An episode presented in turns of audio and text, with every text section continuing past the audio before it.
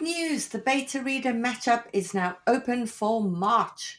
Are you looking for beta readers, some of whom might potentially become writing group members down the line? Are you wanting to be matched up with those writing in a similar genre and time zone so they can critique your work as you critique theirs at the same time? Your manuscript doesn't have to be complete to sign up. This particular matchup will be open to registrations from now until the 31st of March, with the matchup emails going out on the 1st of April. The only April Fools will be those who haven't signed up. For more information and to register, go to biancamarais.com, look for the beta reader matchup tab, and please spread the word. The more writers we have signed up, the better the matches will be. Hello, listeners. This is your co host, Cece, and I'm so excited to tell you about my upcoming webinar, Writing Tension. Join me on Thursday, April 11th at 8 p.m. Eastern Time via Zoom to learn all about creating tension, conflict, and stakes in a story. This is a super popular writing webinar I offer, and it's filled with expert breakdowns, practical tips, formulas for cracking these elements, and real examples from novels that will help you dial up the tension in your story in actionable ways. And this year, I'm doing something extra. On the Monday after the webinar, we're having a live cozy 90 minute q&a session in which you'll get a chance to ask your questions about the webinar that means we'll get to hang out for two days total and if you can't attend the webinar and or the cozy Q&A session, don't worry. They will be recorded and shared with everyone who's registered. There are limited spots for this webinar in this new format, so if you're interested, check out the link on my Instagram page and sign up. The handle is at CC Agent. That's at C E C E L Y R A Agent. I hope to see you there.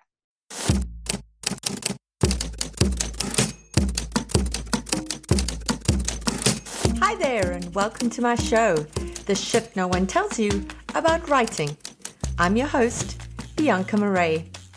Before we dive into today's episode, I'd like to share some exciting news, which is that I will begin offering virtual creative writing courses, beginning with two that will be run over May and June of 2021. I'll share all the details of those courses with you at the end of today's episode, or you can go to my website, www.biancamarais.com, look under the courses tab for the costs and how to sign up. Today's guest began her publishing career in London at the Darley Anderson Literary TV and Film Agency. She has a BA in English Literature from Queen's University and an MA in Publishing Studies from City University, London. Since joining PS Literary Agency in 2010, she has had great success launching new creators domestically and abroad. Never without a book on hand, she reads across categories, which is reflected in the genres she represents at PSLA. Representing debuts and bestsellers, Carly is drawn to emotional, well paced fiction with a great voice and characters that readers can get invested in, and platform driven nonfiction. It's my pleasure to welcome Carly Watters. Carly, welcome to the show. It's so lovely to have you today. Thanks for joining us. Thank you for having me. I always love talking about books and agenting and whatever capacity anyone will have me and listen to me. So thank you.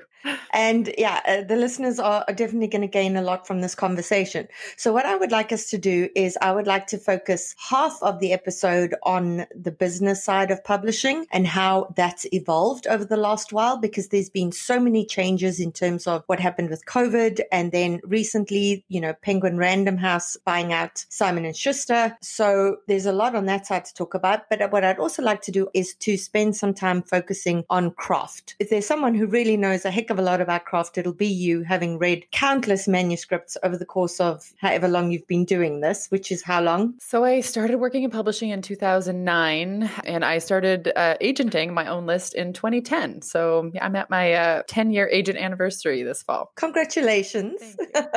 so let's take a moment and let's concentrate a bit on craft. I would like to focus on point of view. Now, remember for the listeners, a novel can be told from all these different kinds of point of view. So you have first person in which the character is an I, this I person is telling their story. You have third person, which can be broken down into various categories. You have third person omniscient, where the narrator is almost like God and can get into every character's head within the same scene. Not something easy to do. I remember seeing J.K. Rowling do it in The Casual Vacancy, and she did it quite masterfully, but not many authors are, are able to pull that off. You have third person limited. So, like with Harry Potter, for example, that was told from Harry's perspective. And so she had to create things like the Pensieve and the invisibility cloak and all sorts of things to allow the reader to have access to information that Harry wouldn't have access to because he wasn't there. You have the second person in which the author is pretty much speaking to the reader and putting them in the position of doing the action. So it would be something like you walk up the stairs, each one creaks, and you stop for a moment and pause to look around. So it's these kinds of points of view. And they're extremely, extremely important. And when I teach creative writing,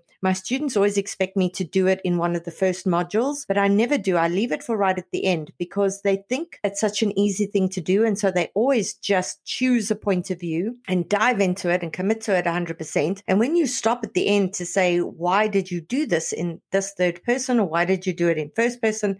They generally can't answer because they haven't given it a lot of thought. And it's probably one of the most critical things in terms of writing a novel, deciding the point of view that you're going to tell it from. So, Carly, in terms of the submissions that you get, what are the biggest mistakes that you see emerging writers making when they are pitching to you in terms of the point of view that they've chosen? Yeah, it's an excellent question. And I agree, it is an advanced question. A lot of times, even with my authors who I've worked with for years, sometimes they'll write their first draft in one point of view and then have to switch it to another. And so, in terms of mistakes, you know, I always say that the book should start at the most interesting point in a character's life. And so, oftentimes when they're exploring what the POV needs to be, they are not thinking about the storytelling element. They're more thinking about how do I say everything that I have to say? You know, what is the best best method for me to get my thoughts on the page? Whereas you are crafting a character and a plot and something that is bigger than you as the writer. And so separating those two things is, is really important and something that grows with time. And yeah, you you can you can write a, a novel in one point of view and then figure out, okay, I actually had to do this another point of view. And then, oh, wait, that, that other point of view was actually the right one. And so it is very exploratory. And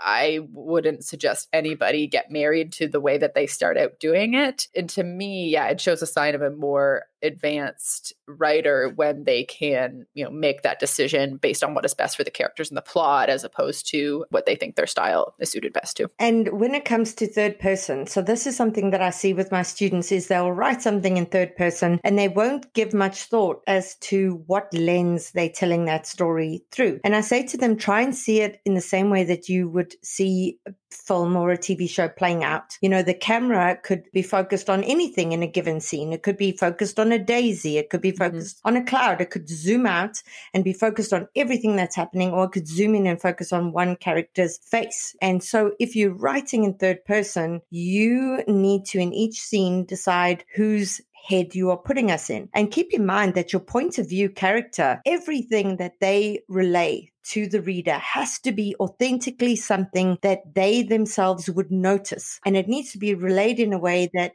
is authentic to them. So if you're writing in the third person and you're writing from a five year old's perspective, they wouldn't be noticing that the woman on the street has a Gucci purse, for example. But if you're writing from the perspective of a fashionista who's 35 years old, then that is something she would notice. So the elements that you want to draw attention to in your story, that's what makes you decide who your who your point of view character is. Mm-hmm. Do you find, Carly, that writers, emerging writers especially, tend to jump between characters' heads and do the omniscient, or do you think they, they generally don't choose the most interesting character to tell the story from? Or are they focusing on things that they, as the author, would notice, but not necessarily things that the character would be paying attention to? Yeah, that's a great question. I think about that in a number of ways. Firstly, I think that a lot of authors love the idea of head hopping until they start doing it. And what they end up doing, which is one of, you know, my pet peeves and probably, you know, a, a newbie writer um, thing is that they head hop, but then they tell the same scene through plot from both point of views. And so if you're going to be using head hopping, you have to use it as a tool to move the plot along and never repeat the same scene through the eyes of multiple characters. The point should be that you are head hopping to get a different perspective, but we never want to revisit the scene because if you think about it, you're actually just telling the same scene twice, which actually serves no purpose and, and really slows things down. And so the other part that I think about is one of the number one reason that editors actually pass on multi POV novels because I, I love them, I love representing them, and you know they are very cinematic. But the number one reason that editors end up passing on multi POV novels is that they're the editors aren't feeling equally invested in each of the characters that you chose to you know shine the light on and, and have that POV, and that's a big problem because you want to you know equally be invested in them and they need equal secrets right and we can't really have a favorite if you're going to be doing multiple pov they there can be a protagonist but ultimately by choosing multi POV head hopping, you're inherently having multiple protagonists, which, yes, makes your job a lot harder. The other thing is eh, the more POVs you have, the less time you actually spend with that character. So you're actually, by having a multi POV novel, say with two characters, so a du- dual POV, um, 80,000 word novel, we're actually only spending 40,000 words with each character. Whereas if you were going to write a novel in one character's point of view, you have 80,000. That's double, you know, the amount of words to actually spend to get to know that character. So you actually have to be a more talented writer to write multi POV because you have to make the absolute most of every moment with that character and every word that you're spending on that POV. So it's actually really risky, you know, to write uh, to write multi POV too early in your career. Just on that, I mean, my last novel had three narrators, two of them first person, one of them third person, and I was like, "This is great, three characters. It's gonna be so interesting." And it was the hardest thing I've done, and I will never ever do that again. It was it was really really tough. But keep in mind that if you're doing two point of view characters told in the first person in alternating chapters, their voices have to sound very, very different. Besides yes. the fact that each character has to be so engaging, each voice has to sound so different that the reader doesn't get confused and go, oh, you know, which character are we dealing with now? I would say that the one benefit of having alternating points of views is that the whole story is not being carried on the back of one character who has to constantly be interesting and engaging and who has to constantly have exciting things happening in their life. So if you have two different characters, it can at least one character has a bit of downtime and then you switch to the other character where something interesting is is happening in their lives. I love multi POV. Um, I think it's super cinematic. I think it's really modern. I think that's what readers want, especially you know when you're thinking about how I won't speak for you, Bianca, but uh, the rest of us who are addicted to our phones and we're like flipping between apps, or you know we're we're just we're living in this world where our attention span is really short. And when you have multi POV, I think readers like that because you know there's always something where you're flipping back and forth between which kind of mirrors our life. Absolutely agree with you there. So for those of you who are writing your first novels don't just go with the the point of view that you like oh this just feels natural etc this is something you really need to analyze up front you need to say who is the best person to tell the story? And be prepared to get to a certain point in the novel and decide oh damn it actually would have worked so much better in the first person. Uh, with each of my novels i write the beginnings from every different point of view as I find my way into the character's voice. And I find that to be a, a great exercise to ground myself in the best possible foundation and then move forward from there. So that's an exercise I might suggest to you guys as well. All right, so so let's start by talking about COVID and how that's affected the publishing industry. Yeah, it's been an interesting year to say the least. I don't know what kind of euphemisms are left to to speak about it in general terms, but uh, I feel that every month has brought its own challenges. Every season, every lockdown, all over the world. So, in broad strokes, everybody working from home very quickly uh, changed just the speed in which people kind of respond on a daily basis and how in-house publishers are conducting their meetings which just delays everything because they used to be able to kind of pop into each other's offices and get us an answer as quick as possible you know as as the agent author duo you know that's kind of what we need is just some quick answers or acquisition meetings and you know just knowing what's what's going on. And this the the kind of slowdown of the circle of communication at publishing houses is, you know, just inevitable um, with everybody working from home on their own schedule. So that just a general slowness. And I think everybody's dealing with the not everybody, I shouldn't say, but many people are dealing with the same kind of every member of their family is back in their house. So they're trying to work and read, and editors need time to be able to edit. And if they have children at home or elder care or, you know, whatever is going on in their life, you know, there's just so much life that is getting in the way of work, but it has to happen. And publishing is an extremely compassionate industry. We are always trying to look out for each other because it's such a relationship built business that there's been at no point this year any editor or publicist or marketer or client or anybody in my circle um, or the literary community that I'm in, you know, talk poorly about anybody, you know, not getting work done on time or, you know, everybody's just doing their best and everybody collectively understands that. And, you know, nobody's dropped the ball in a big way. And, and the literary community, I think, has really shown up for each other to make the best out of this year as, as best as possible. So, you know, there, there's just so many things other than just workflow with the book fairs being canceled that, you know, really put um, a lot of stress and strain on the foreign market. But with kind of COVID starting, more in you know in Europe and kind of moving its way across the world, they had the first shutdowns and the first closures. So North America was actually able to learn a lot from the bookstore closures, you know, that were happening abroad in Italy and, and those kind of markets first. And so I think once publishing kind of understood what what a lockdown means is that books, uh, as much as we want them to be essential services, they are not essential services. And so just that revenue stream from an operational point of view really just slows the flow of money and you know the cash flow, and it just you know slows and slows and slows. And as an agent, my job is to make sure the cash flows back to the authors. And, um, you know, we have a lot of sympathy and understanding for publishers that are going through really hard times, smaller publishers, indie presses, but contracts are contracts. You know, authors have bills to pay. Authors are also going through a tough time, right? And, and as individuals and as, as an agent, you know, my job is to make sure that they're getting paid during these um, troubling times as well. So, it's just been a lot of balancing that kind of reflectiveness with trying to keep business going on. I did have a number of books come out this year. I only had one debut author launch this year. I think, you know, being a debut this year is incredibly, incredibly difficult. I mean, every marketing call that I've had this year has been a lot of people just admitting, like, we're starting from scratch. We don't know what we're doing. You know, we're trying a lot of things. We're doing virtual events, this and that. But the return on investment with virtual events is not actually something that you can quantify as easily as you know when you a lot of bookstore events require people coming to the event to buy books from that store in, in order to get them signed right? And all of those kind of um, internal protocols. And when you do a bunch of virtual events you have to think about how do i individualize them all and make sure we feel like each market segment that we're going to or each you know that we're trying to reach in terms of the consumer like how are they feeling like their needs are met in a way when you can't just pop into their local bookstore and, and do an event you know, in you know northern Michigan or what you know whatever it is, like to feel like you're really meeting the people where they are. So I think that's just been really interesting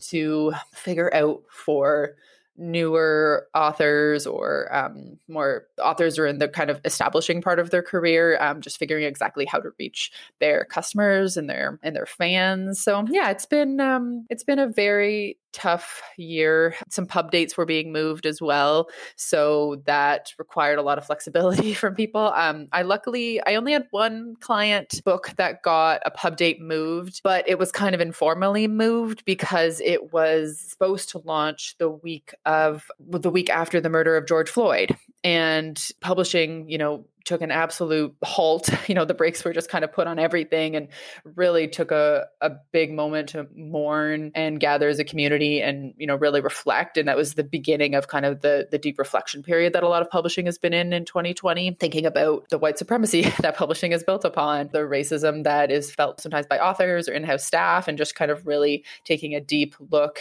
into are they publishing authors of color at the rate they should be? And, and you know, and that work continues to be done. And, and some imprints and editors have been doing that for a long time. The gatekeepers have to think about where their gates are, why they're there. Do they see themselves as gatekeepers, yes or no? And, and agents are responsible for that as well. Um, you know, we are all part of the gatekeeping that is publishing, and there's a lot of steps to be included in this industry that can be, you know, very challenging for authors of color and people that want to work in publishing or people of color too. So lots of hurdles, lots of challenges, and all in the face of this, you know, just trying to keep on with everybody's day jobs uh, amidst a global pandemic and, and general kind of cultural reflection on racism and systemic racism in publishing.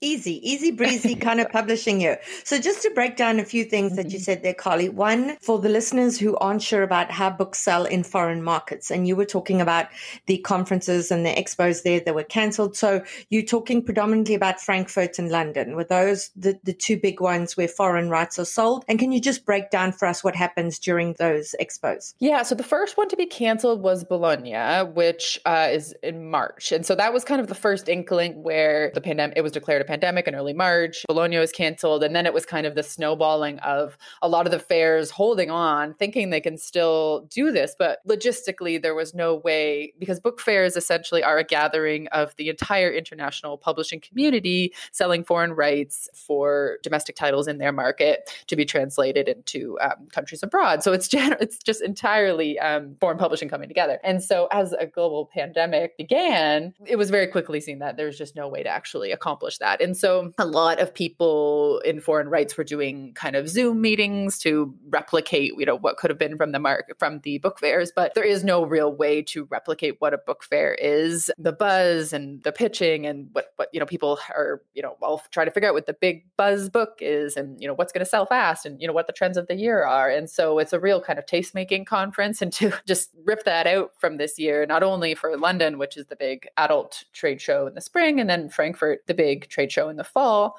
Uh, Bologna is the children's fair, if I if I didn't specify that. So yeah, just kind of ripping all of that out. And then there's Book Expo, which happens. They moved around the dates a number of times, but it's generally in late spring, early summer. And we just found out this week that they are canceling Book Expo for good.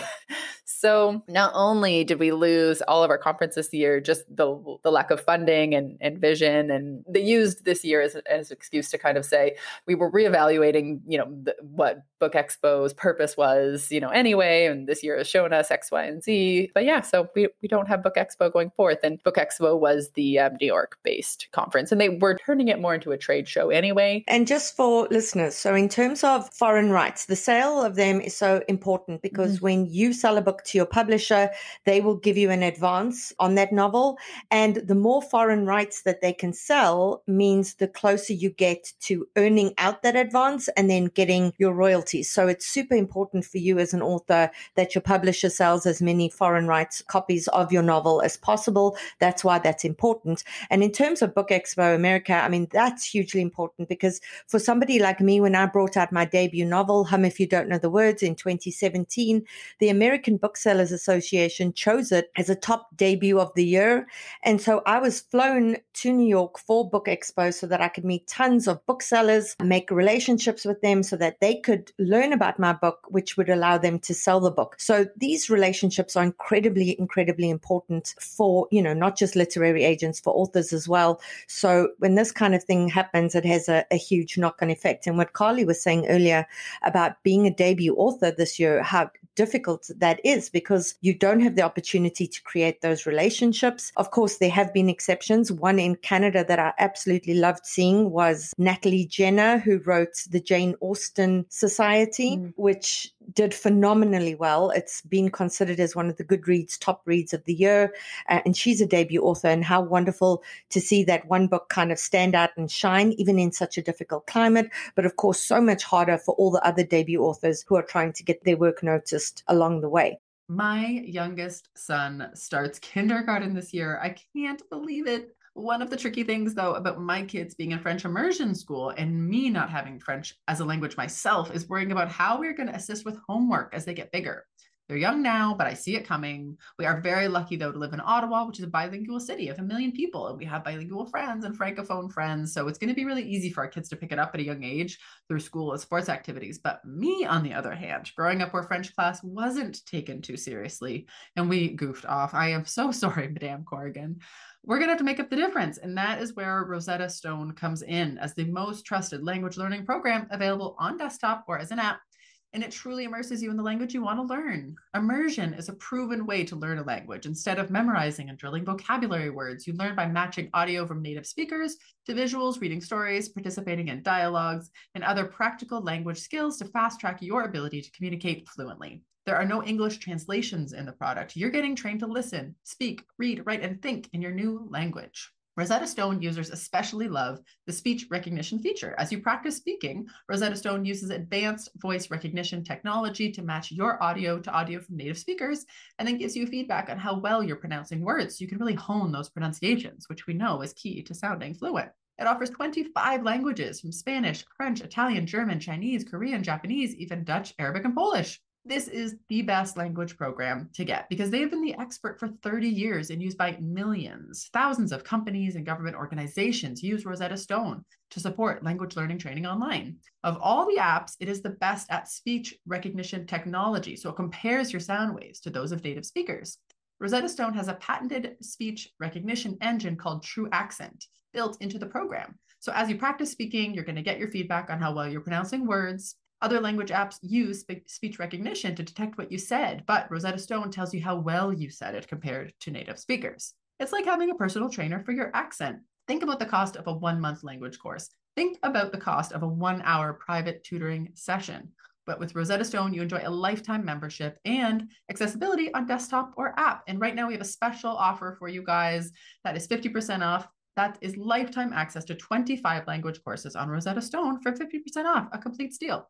Do not put off learning that language. There is no better time than right now to get started. For a very limited time, the shit no one tells you about writing listeners can get Rosetta Stone's lifetime me- membership for 50% off. That's visit rosettastone.com slash today. 50% off, unlimited access to 25 language courses for the rest of your life. Redeem 50% off at rosettastone.com slash today today calling all memoirists.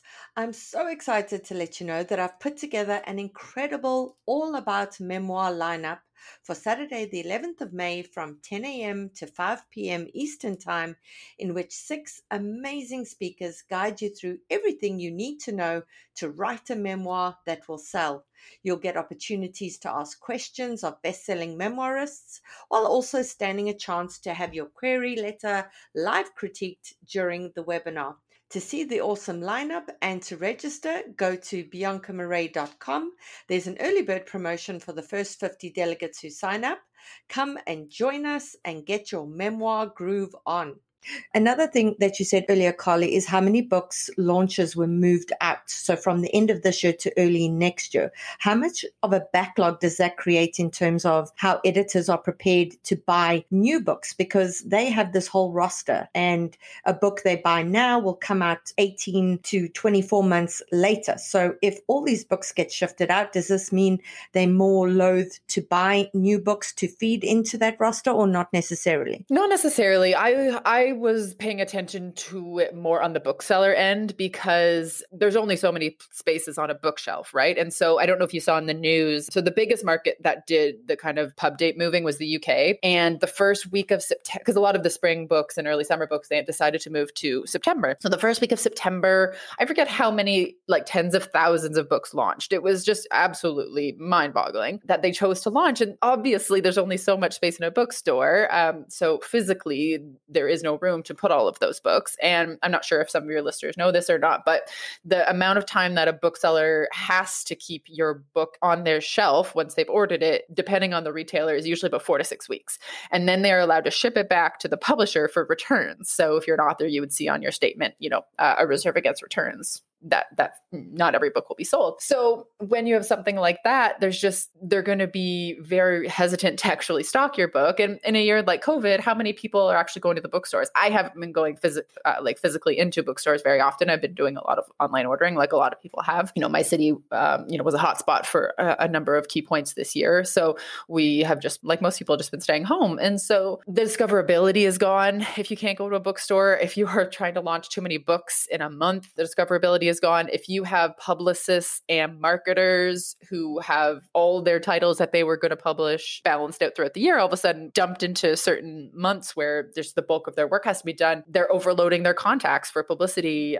We just can't cover all of these books. And so I empathize with the publishers because they are running a business and I'm a businesswoman and I get it. You know, they have to do what they have to do. But my job is to be an advocate for the author, right? And so they have other quarters they can use to make up for a quarter where they have losses or, you know, they can make up for their year in other ways. But uh, an author can't make up, you know, at their year if the publisher just kind of isn't able to put the resources into their title at that given moment. And so, you know, I care about my authors, but I also care about the general health of the industry and, you know, the general well-being. You know, we work within an ecosystem that is pretty defined, right? And so, you know, there's only so much wiggle room and we just we have to allow for that. So, yeah, it's um it's an interesting year.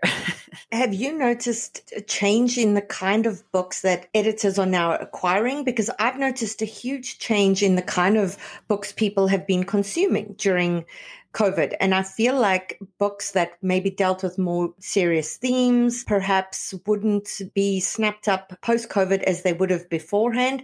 Because I know so many readers who say they just want pure escapism, they just want entertainment, that this year has been tough and they don't want to have to be reading about more tough things. So have you noticed that at all or not necessarily? Yeah, yeah. I have this conversation with editors and I also um, have close relationships in LA with um, the film and TV agents that I work with. And, and that's also just, you know, a general tastemaker for, for the industry. And so it's either a huge hunger for escapism, fiction, and then on the flip side, also serious nonfiction. And I think that's also what we're seeing from the post George Floyd murder and kind of the reflection of where we are, you know, culturally as a society and, and that cultural criticism that's kind of spilling out of that. There was the book, the Caste book, was it Isabel um, Wilkerson's book? Um, that's considered, you know, one of the best books of the year. So I think that's the type of thing. And then on the fiction side, we're going to see lots of really uh, lighter things that are uplifting people and, and helping to take them away. And so in LA, yeah, the hunger also for film TV has been for sweeping love stories is always the big one. And they have a lot of dark stuff already that have been on the back burner because with TV and film, they haven't been able to make things because everybody's, you know, been locked down and quarantined. And so they are slowly able to film stuff, but they're trying to work on a lot of development right now so that when COVID is over, they'll just be like ready to go out of the gate with actually like filming pilots and, and development. So yeah, so it's um it, it is a balance. Another conversation I've been having with editors is how on the nose do we want to be about the pandemic? You know, like are we going to be naming it? Are we going to be incorporated into fiction and nonfiction? If you are acquiring nonfiction, do you want books about the pandemic or not, or pandemic adjacent, or you know what is relevant about the pandemic? And there have been pandemic books. You know, I'm using air quotes, pandemic books sold, and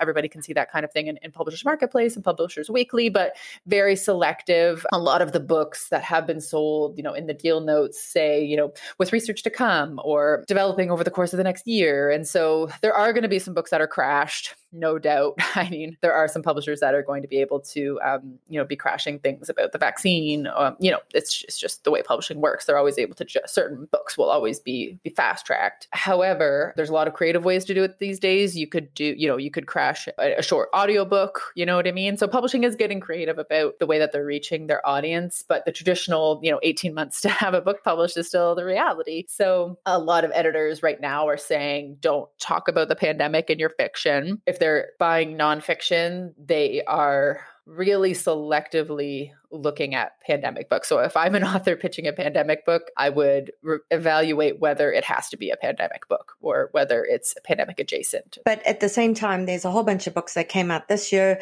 that they had to adjust the dates because anybody reading a novel that mm. takes place in 2020 without reference to the pandemic, unless it's like a fantasy novel in an alternate universe, people are like, what the hell, man? These people are in restaurants. How the hell are they in restaurants? Why are these people kissing on the first date? You know? So these these are things that like we are thinking about as readers. And so mm-hmm. Annabel Lyon brought out Consent, which was it was one of the Giller books, and uh, they had to change the dates in that because it was supposed to extend to 2021, and suddenly the book ended in 2019 because she didn't want to have to mention COVID. Mm-hmm. There was Alan Doyle's All Together Now, which he only wrote in July and has just launched. So talk about rushing a book to market. And it's these fun tales for people who just need a bit of distraction. And then um, Emma Donoghue's Pull of the Stars. Yes. That yeah. book was supposed to only come out next year. And that got fast tracked because that was a book about 1918 Spanish flu. It was supposed mm-hmm. to come out next year. And they moved it to this year because it was so timely for people. Mm-hmm. And you would have thought people didn't want to read this book, but they did, even though it was about a different kind of pandemic. So for me, it's going to be interesting to see if these editors' are right in terms of if people will want to read about COVID or not. So you know these are all things that people need to consider in terms of the works in progress that they that they're busy writing now. Okay so moving on from there let's talk about penguin random house and the simon and schuster acquisition. What impact is this going to have for writers moving forward? And why is it such a big deal in in the industry if you could just take us through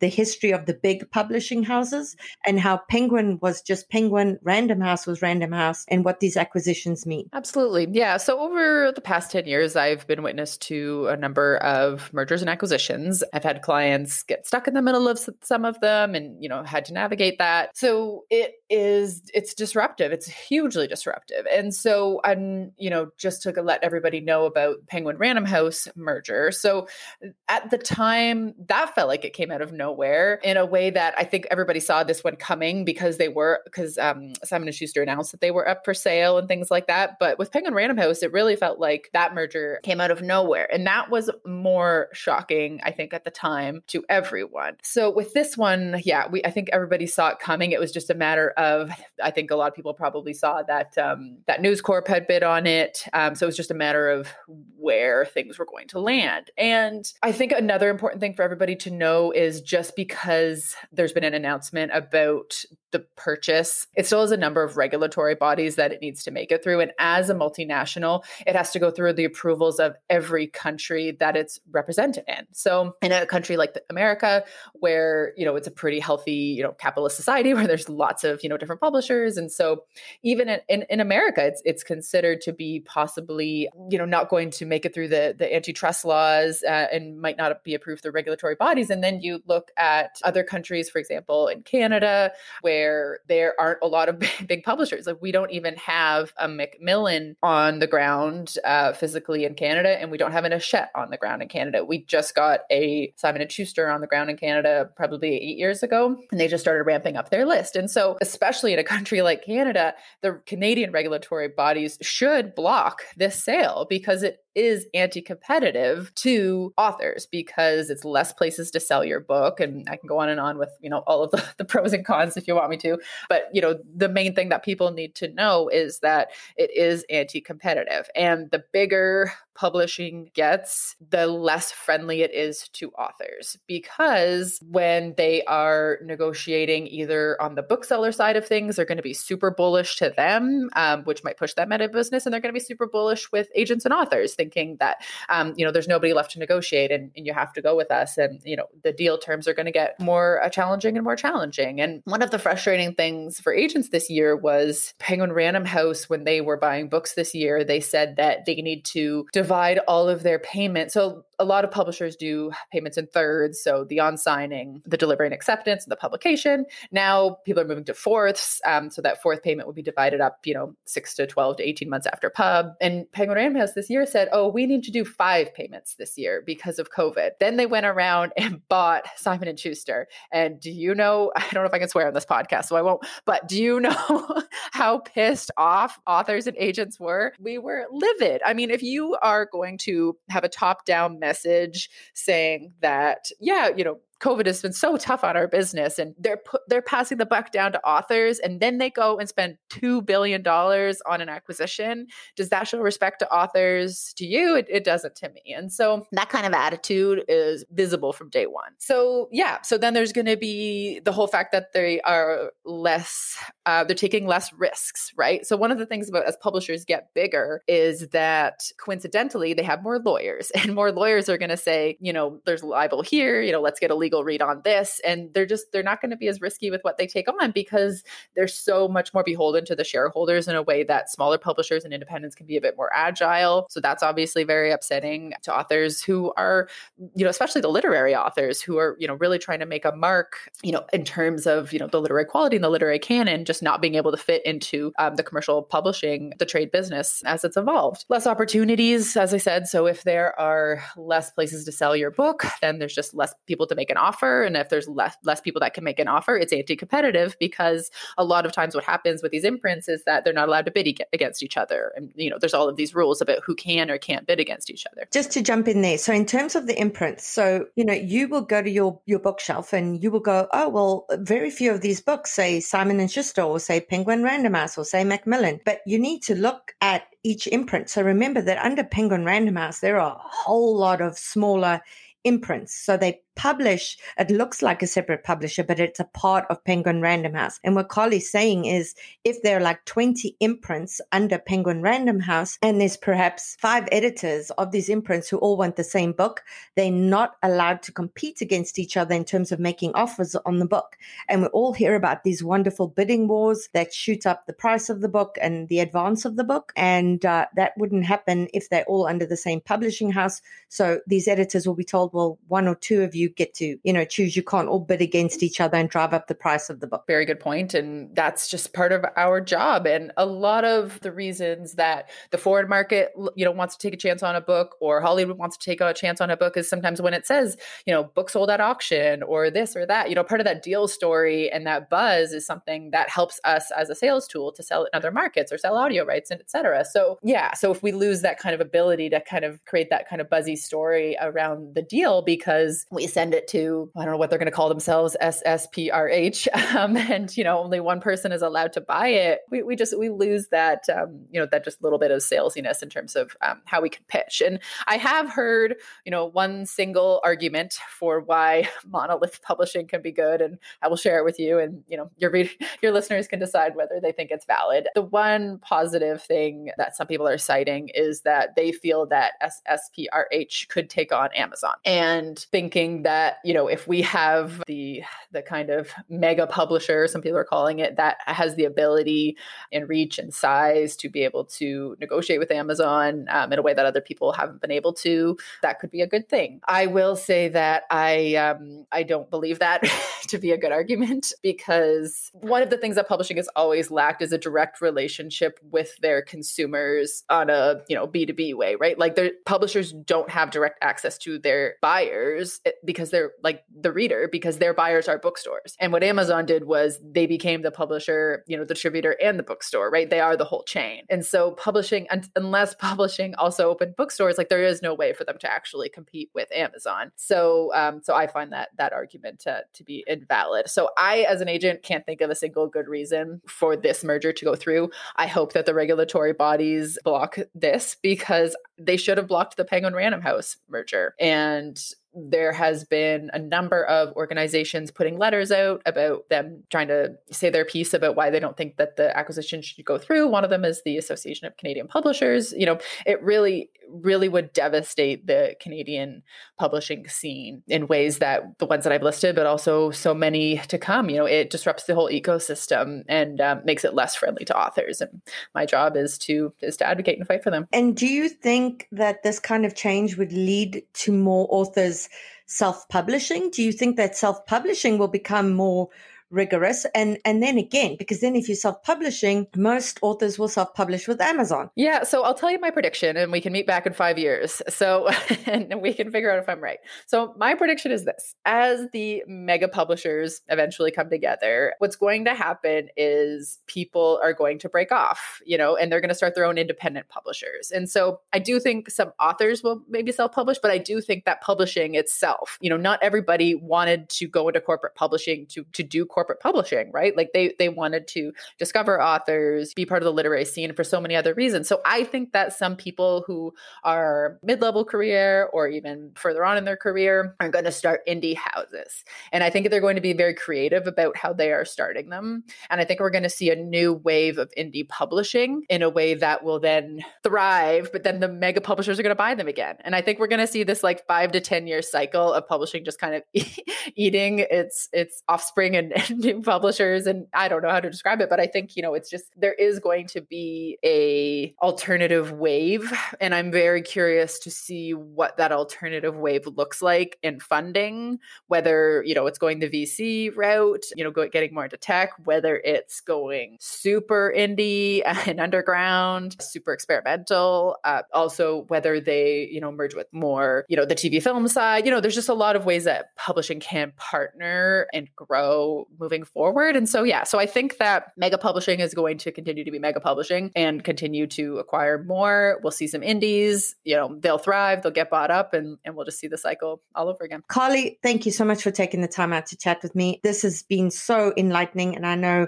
it'll be super, super enlightening to to my listeners as well. Well, thank you for um, suffering through all of my business talk. I have a lot to say on that side. So I feel like maybe I left everybody uh, feeling like publishing is in a dark place. But the reality is that the business is actually doing well this year. And there actually has been growth because during dark times, people are turning to literature, they are turning to their comforts. Audiobooks are doing great. So keep up the good work, everybody. Um, our, our business will live on. We have survived centuries because of it. And, and the written word will, will carry us through as it always does. Great point. And today I was talking to a bookseller in uh, Ontario who was telling me that she's busier now than she's ever been in the last 20 years in terms of orders and things like that. So, yes, people absolutely are reading. There is a market. It's just a case of finding your voice and finding your reader.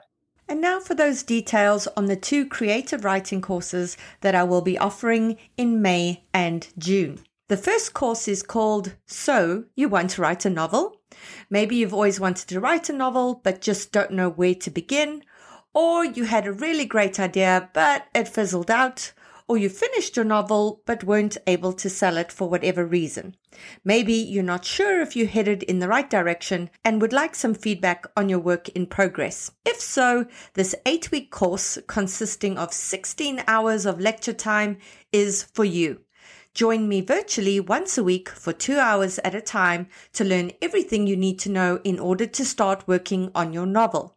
Learn about structure, pacing, stakes, characterization, conflict, backstory, plotting, dialogue, and writing scenes in a practical way that will allow you to apply your learning to your work in progress. Test your idea to ensure that it has legs so you don't write yourself into a dead end after just a few weeks. Work in groups to critique each other's work and to get feedback on your own work and get feedback from me with regards to your strengths as a writer and areas in which you can improve. This virtual course via Zoom begins on the 6th of May 2021 and will run until the 24th of June 2021. Webinars are every Thursday night from 7 to 9 p.m. Eastern Daylight Time. Classes will be recorded in case you have to miss any of them. Then the second course that I'm offering is Writing a Kick-Ass First Chapter. Now, most agents and editors who consider your work won't read past the first chapter. If you don't grab their attention in those first few pages, you've lost out on an opportunity to have your work stand out. Spend four weeks consisting of eight hours of webinar time with me learning how to finesse and polish your first chapter into something that shines. Learn all the theory involved in great openings and how to apply them to your own work in progress. Spend two hours every Saturday morning from the 8th of May to the 29th of May, a virtual webinar work in groups critiquing one another's work, and get personalized feedback from me as well. The online Zoom classes are from 10 a.m. to 12 p.m. Eastern Daylight Time. Classes will be recorded in case you have to miss any of them. If you're interested, please go to my website www.biancamarais.com. Look under the courses tab for the costs and how to sign up. If you're an own voices author from a marginalized or underrepresented group writing about your own experiences from your own perspective, and if you'd like to attend but can't afford the course, please reach out to me at the shit about writing at gmail.com to apply. And that's it for today's episode. If you have any questions about writing or publishing, please email me at the shit about writing at gmail.com and I'll do my best to get them answered for you. I hope you'll join us for next week's show. In the meantime, keep at it. Remember, it just takes one yes. Great news! The beta reader matchup is now open for March. Are you looking for beta readers, some of whom might potentially become writing group members down the line? Are you wanting to be matched up with those writing in a similar genre and time zone so they can critique your work as you critique theirs at the same time? Your manuscript doesn't have to be complete to sign up. This particular matchup will be open to registrations from now until the 31st of March, with the matchup emails going out on the 1st of April. The only April Fools will be those who haven't signed up. For more information and to register, go to biancamarais.com, look for the Beta Reader Matchup tab, and please spread the word. The more writers we have signed up, the better the matches will be. Hello, listeners. This is your co host, Cece, and I'm so excited to tell you about my upcoming webinar, Writing Tension. Join me on Thursday, April 11th at 8 p.m. Eastern Time via Zoom to learn all about creating tension, conflict, and stakes in a story. This is a super popular writing webinar I offer, and it's filled with expert breakdowns, practical tips, formulas for cracking these elements, and real examples from novels that will help you dial up the tension in your story in actionable ways. And this year, I'm doing something extra.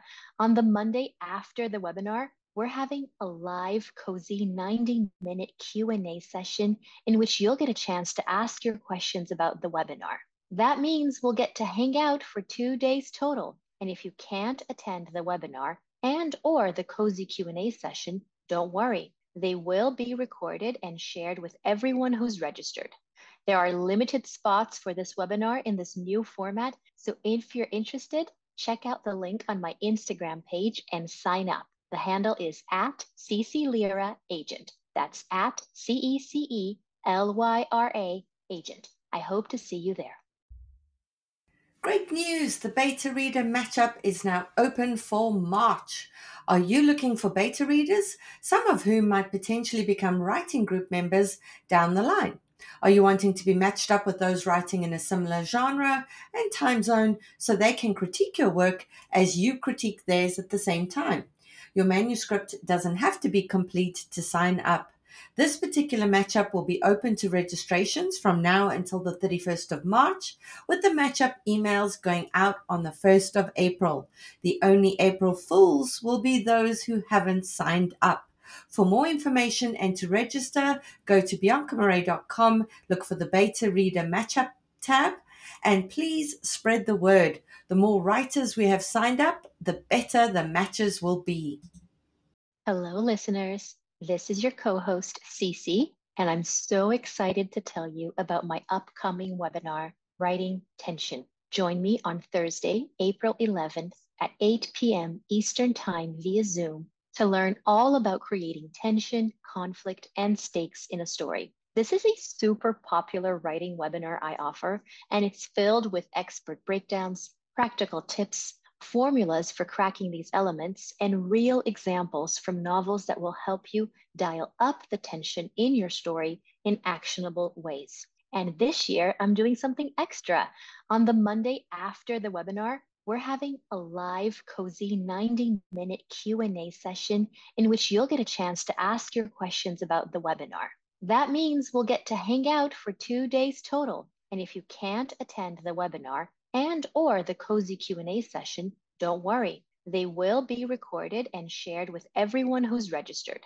There are limited spots for this webinar in this new format, so if you're interested, check out the link on my Instagram page and sign up. The handle is at Cece Agent. That's at C E C E L Y R A agent. I hope to see you there.